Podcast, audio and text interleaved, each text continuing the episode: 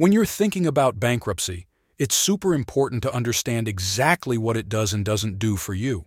There's a common misconception about bankruptcy, so let's clarify it. Bankruptcy is really about eliminating your debt, not improving your credit score.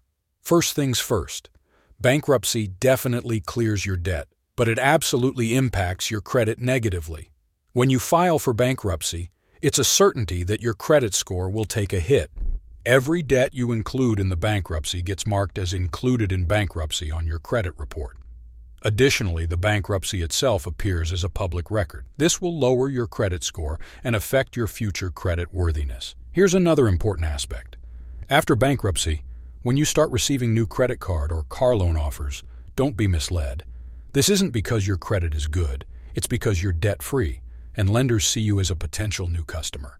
Accepting these offers doesn't mean your credit is in good shape. Your credit score is still recovering from the impact of bankruptcy. Let's talk about the statute of limitations on debts.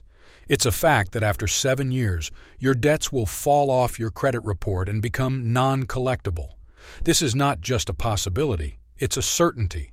So, if your debts are nearing that seven year mark, consider waiting it out instead of filing for bankruptcy. Check how old your debts are. If they're close to that limit, you might not need to file for bankruptcy after all. Bankruptcy is a tool for those overwhelmed by bills. It's not a solution for credit score issues. While bankruptcy can clear your debts, your credit score will definitely take a big hit. If you're thinking about bankruptcy, assess the age of your debts and consider the impact on your credit score. Remember, bankruptcy clears your debts but negatively affects your credit. Repairing your credit after bankruptcy will require time and effort.